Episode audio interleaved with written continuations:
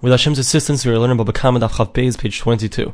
We begin five lines in, towards the end of the line. Hakelev Shanatal, we said in the Mishnah that if a dog takes a piece of cake, which was cooking on top of coals, eats up the cake, drops the piece of coal that was attached to the cake onto a haystack, so for the cake, the damage to the cake, he pays full, full damages, because that's Shein, he ate it up, and for the damage that's caused to the haystack, so he pays half the damages.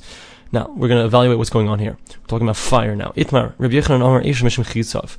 It was said, stated in the Memra, a Moraitic statement. Rabbi Yechanan says that what's the obligation for fire? Why, do, does a person have an obligation to pay for the damages of fire? Because it's considered like a chetz, like an arrow. What does that mean? So Rashi explains that just like an arrow, when I take an arrow and I throw it and I cause damage with it, so it's a result of my koyach, my power, my force. So to fire, I created this fire, I created this potential for it to cause damage. Now when it causes damage, it's just an extension of me, according to Rabbi Yechanan. It's an extension of the person himself. It's his force, it's his power that has caused damage. Rish Lakish, says. Rish Lakish understands totally differently that actually the, the hezek, the damage that's caused by fire, the obligation for that payment has nothing to do with my force. It's not Adam Hamasik, it's not the person himself who's causing damage, but rather it's much more similar to a shore when I have an ox. It's my ox that causes damage, so it's not my direct force, it's not the force of the person himself that's causing the damage, but rather it's the animal that's causing the damage. So to over here. So it's something that I own. So you have this fire, I own this fire, I own this coal that created the damage. So therefore, according to Reish Lakish, that's the hischayvus, that's the obligation to pay for the damage. Reish Lakish, my time in and why is it that Reish Lakish does not learn like Rabbi Yechanan who says that it's considered, considered an extension of the person himself? Amar Lacha, so Reish Lakish will respond and say, Chitzav min azli. When we talk about a chitz, an arrow, so that's actually going, it's moving as a result of my force. So we can say that it extends back to me. It's considered like I actually caused the damage. However, when we talk about a fire, so the fact that the fire is continuing to cause damage is not a result of my force. I did not inject that force. It's because it grabbed on, it, it latched on so to a piece of wood, or there was a wind that blew it to a certain place. So it's not a continuation of my force. So that's why Reish Lakish prefers to learn that it's much more comparable to a shore, to an animal that's causing damage, which is my mama, which is my possession that's causing damage. So here too, the fire is my thing. Rabbi Yechanan. Why does Rabbi Yechanan not want to understand like Rish Lakish that it's considered his value that's causing damage? Because when we talk about, let's say, a shore, an animal, so that has some kind of substance to it. It's my thing that's causing damage. When we talk about a fire, so the fire has no substance to it. It's much more similar to another concept where we see the concept of chitzo, or the force of a person, or the force of an animal. So let's say a person blows on something, or let's say a person makes a loud noise and causes damage. So, or an animal, let's say with its wings, an animal that belongs to me. So it's called koichai. It's called the, the animal's force when the wings uh, send the air to cause damage. So there, again, you see that there's a concept of koach, which is force, which has no physical substance. So this is much more similar to that because the fire itself has no physical substance. That's why Rabbi Yechanan does not want to learn, learn like Reish Lakish. Now the Gemara continues. Tanat. We learned in our Mishnah, that uh, a dog that took this piece of cake and attached to it was a piece of coal, and the coal caused the damage. So So it's good according to the one who says that the concept of fire, that the obligation to pay is because it's my an extension of my force. So chitzav de kelefu. So also if a dog takes a fire, so it's an extension of the force of the of the dog. So that's why we understand why there's an obligation to pay for the entire haystack, because the result of what the dog did was like Tzororos explains Rashi, it's like where uh, a dog is walking along and it kicks up a stone, and so that stone is a is a result of his force. So there's an obligation to pay. But according to the one who says that when there's fire, so there's there's an obligation to pay because it's my thing, it's my object, it's my value, something that belongs to me that's caused damage. So the the fire that we're talking about here doesn't actually belong to the owner of the dog. Who does it belong to? It belongs to the owner of the uga, the the charar, the piece of cake. The piece of cake was taken from someone else. So why is there an obligation, according to Reish Lakish, for the owner of the dog to have to pay? So Rish Lakish will respond and say, What's the case over here? The adi aduye. That the case is where the dog took the coal and it threw it, and when it landed, so it started this fire. The al charar mishal shalim. That for the actual piece of cake, so you have to pay full damages because he ate it up directly. For the place where the coal hit on the haystack, mishal that place alone, so it's an obligation to pay half damages. Al Gadish Kula Potter. But for the rest of the haystack, so that's just a continuation, that's the force of the force. It seems like over here that the Gemara here holds that when you have a secondary force that's caused by an original force, so you're not going to have an obligation to pay for that. So therefore, according to Reish Lakish, there's only an obligation to pay for that small space where the, the coal landed on the haystack. For Rabbi Yechanan, and according to Rabbi Yechanan, the ancha anuche, the case is not where the animal threw it, so that the first step, the first stage is tzorvos, but rather the animal actually physically put it down on the haystack. Al charora v'almakum gacheles shalim. So for the piece of cake that it ate up directly, and for the place where the animal put down the coal, so you're going to pay full damages because that's directly a result of the, the damages of the animal. And for the the haystack itself, you're going to pay half damages because it's considered kocho, it's considered a continuation of the power of the force of that dog, and therefore Esha Mishum Chitzo, the fire is a continuation of the force of whoever started the fire, and here the dog did, so the owner of the dog has to pay half damages, just like tzuros, just like where an animal kicked up stones, it's considered the force of the animal, it's unusual, therefore there's an obligation to pay half damages. The Gemara continues, Tashema, we try to bring a proof either to Rabbi Yechanan or to Rish Lakish. Let's see. Gamal Talon Pishtan. We have a camel which is carrying a load of flax. The Over Bishas Arabin, it pass through the public domain. And because there was so much flax on its back, so some of it stuck stuck out into a store. And it caught fire from the from the flame which was inside of that store. And then the animal moved along and it lit a whole building on fire and caused a great fire. So in such a case, so the owner of the camel has an obligation to pay for the damages.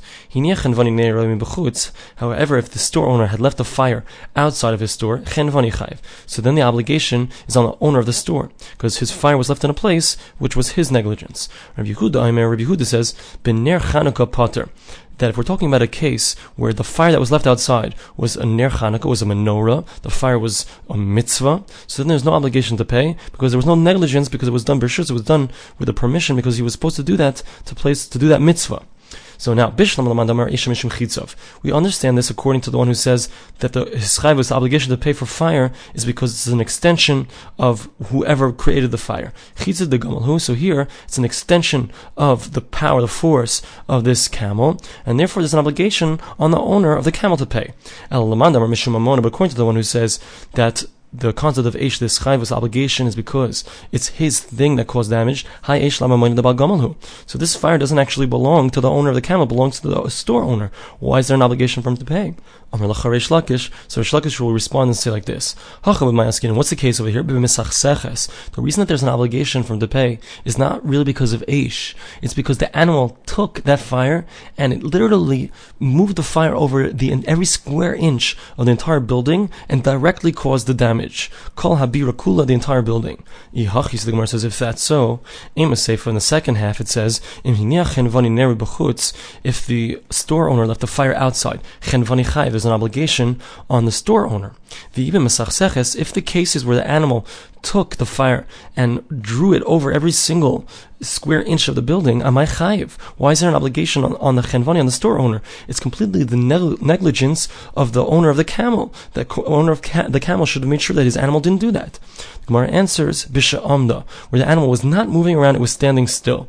What's this mean? So the Gemara right away asks, Amda v'sichsaka kolshkin chenvani potter. If the animal was standing in one place, and the owner of the animal allowed it to stand there, to the point where it the the fire was was such a large fire. As Rashi explains, the animal actually had this tremendous load on its back, such that the fire caught onto the entire load that was on the camel's back, and the load actually corresponded to every single square inch of the building. If that's the case, so certainly the owner of the the, the original owner of the fire, the chenvani, even if he left it outside, it's not his negligence; it's the negligence of the owner of the camel. Why is he leaving that camel to be standing right next to the building if it's going to cause such a tremendous damage? Ubal gamal certainly the owner of the camel should have the obligation to pay. Amar Rav Bar Manoach Mishmei. So Rav Huna Bar Manoach says in the name of Rav Ika, What are we dealing with over here? That the reason that there's no obligation in this case on the owner of the camel is because it was out of his control in a certain sense. Because the animal was standing, was standing still because it had to relieve itself. It had to go to the bathroom. And therefore, the, the owner of the camel couldn't stop it from standing still. Return to Chav Beis, Beis, page 22b. Resha. So now, in the first case, Baal Gamachayev. So the owner of the animal has an obligation to pay. Why? Because he shouldn't have loaded on so much flax onto the back, of his animal, such that it would stick out into the store of someone, catch fire, and cause such a great damage. So even though at the end he couldn't stop his animal from standing still, the whole thing started because of his negligence. Seifa Chenvani Chayev. In the last half of the case, so the Chenvani, the store the storekeeper was the one who left the fire outside. He shouldn't have left it outside. So it's his own negligence that began this whole story. So so at the point when it causes the damage, it's an obligation on the store owner, and it's not the obligation of the person whose camel it is, like we said, because he can't stop his animal from, if it's using the bathroom, it's relieving itself, he can't stop that from happening. Tashima, the Gemara brings a case which is relevant to us, to Rabbi Yochanan Mishlakish. Hamad lekes agodish, If someone lights a haystack on fire, there was a young goat that was attached to it, meaning the goat couldn't get away, and there was a slave that was right next to it, and he could escape. V'nisraf imoy, and everything got burnt altogether, the haystack, the slave, and the young goat. Chayiv. So then there's an obligation to pay.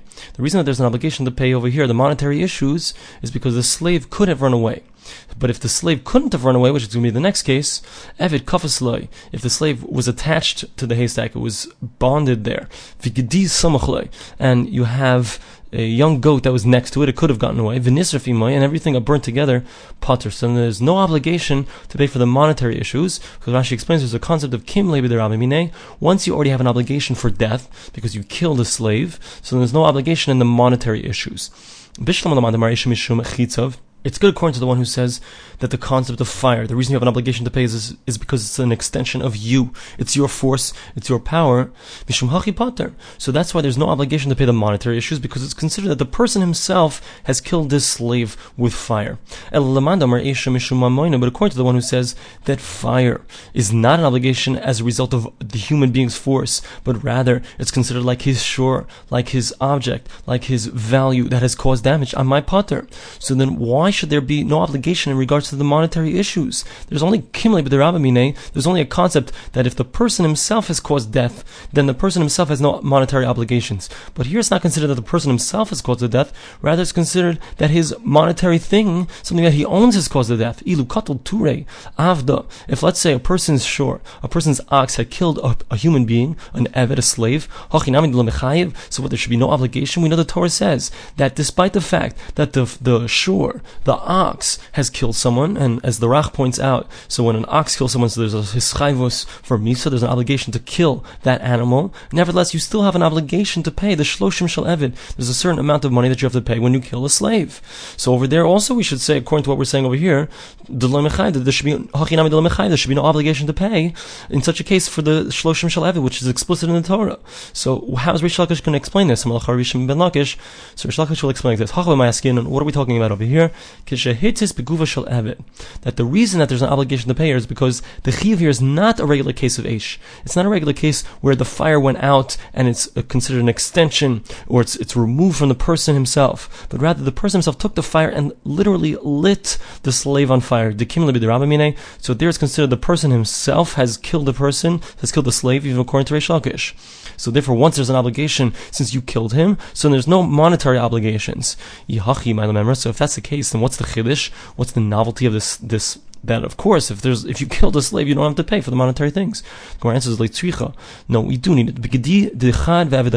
We're talking about a case where one of the things that got destroyed belonged to one person, the young goat, and the slave that got killed belonged to a different person. So even though the kimli b'derabamine, the hischayvus, the obligation for death, comes um, because of something that you did, the obligation that you have towards one person, towards the owner of the slave. However, nevertheless, there still will be no obligation to pay the monetary value, even though it's something that would be owed to a different person. Because once you already have an obligation to be killed for death because you killed someone, so then there's no obligation to pay monetary issues, even if it's to someone else. Tashima, we bring another case which is talking about what Rabbi Yochanan and Rish Lakish are talking about. If a person gives over a fire into the hands of a person who, for all intents and purposes in halacha, does not have intellectual capacities, a person who's a deaf mute, a person who's insane, a person who's a minor, adam. So there's no obligation on the person who gave it over as far as the courts are concerned, they're not going to obligate him to, to give any kind of money. But as far as the heavens are concerned, so he's done something wrong. So we understand this according to the one who says that fire, the obligation is because it's an extension of his power. There's no obligation here to pay because it's an extension of the power of the deaf mute, or this person who doesn't have the intellectual capacities. It's not an extension of the person who originally gave it over to him. But according to the one who says that the obligation for fire is because it's considered his object, his monetary value, if a, if a person went and gave over his ox to a person who has no intellectual capacities, so we find that there is an obligation for him to pay, but according to what we're saying, there shouldn't be. Why? Because when he gives over a fire, which is his mammon, which is his value, according to Reish Lakish, so so we see that there's an obligation to pay. So there too, there should be an obligation to pay. So the Gemara answers, Ha'itmar Allah. It was stated about this, Amar Lakish. Reish Lakish explained that there's a difference between the mammon of Aish and the mammon of Shur. The value of Aish, when you're talking about it, it's your thing, that it's your value, it's different than the Shur, the ox, that's your value. He said, Mishimi the Chizkiah, in the name of Chizkiah, Leishanu elikishamasar legacheles veliba. When is there no obligation? Only if he gave over to him a coal, and then the chir should have a cotton, this person with no intellectual capacity went and made the fire greater from the coal. Aval masr shall heves, but if he gave him over an actual fire, which is ready to cause damage, just like a short, just like an ox is ready to cause damage, then chayv, then there will in fact be an obligation. The person who gave it over originally, and therefore, even though he gave it to a person with no intellectual capacity, there still will be an obligation on the person who gave it because it's considered his mammon, it's considered his his monetary something that belongs to him that can cause damage. It's ready to cause damage, and therefore he will have an obligation. My timer. What's the reason? Bari hazeka, because it's clear that it's going to cause damage, just like a shirt, just like an ox. Rabbi Yechanan, Amar Rabbi Yechanan says, Afilu shall have his potter. That no, even if we're talking about a fire, there's not going to be an obligation for the original person who gave it over to the person with no intellectual capacities. Why? Because because he holds tzavta dechirish kagarim that it's since the understanding of Lakish is, I'm sorry, Rabbi Yechanan is that Esha Mishum Chitzai, that the fire is an extension of the original person. So here it's not an extension of the force of the original person, but rather it's an extension of the force of the Cherish Shaitav Katan, of these people with no intellectual capacities. And it's not considered that he did enough of a pshia.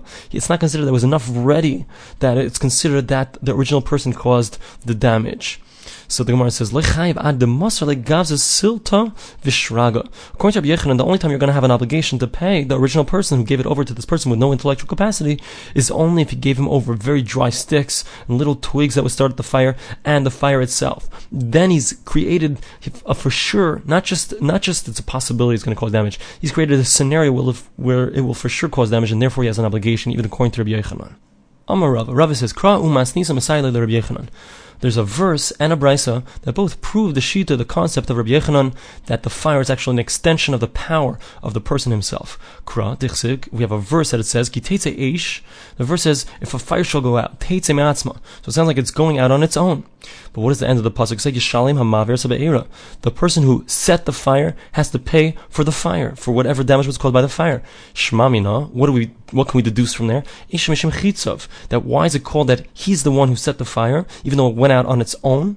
So this teaches us that it's an extension of his original force, of the fact that he lit the original fire.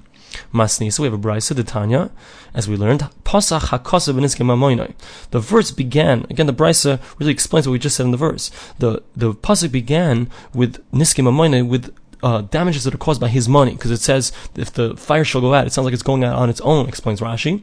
The siyim ben niske gufo, but the end of the verse says that he himself set the fire. It's considered like he set the fire.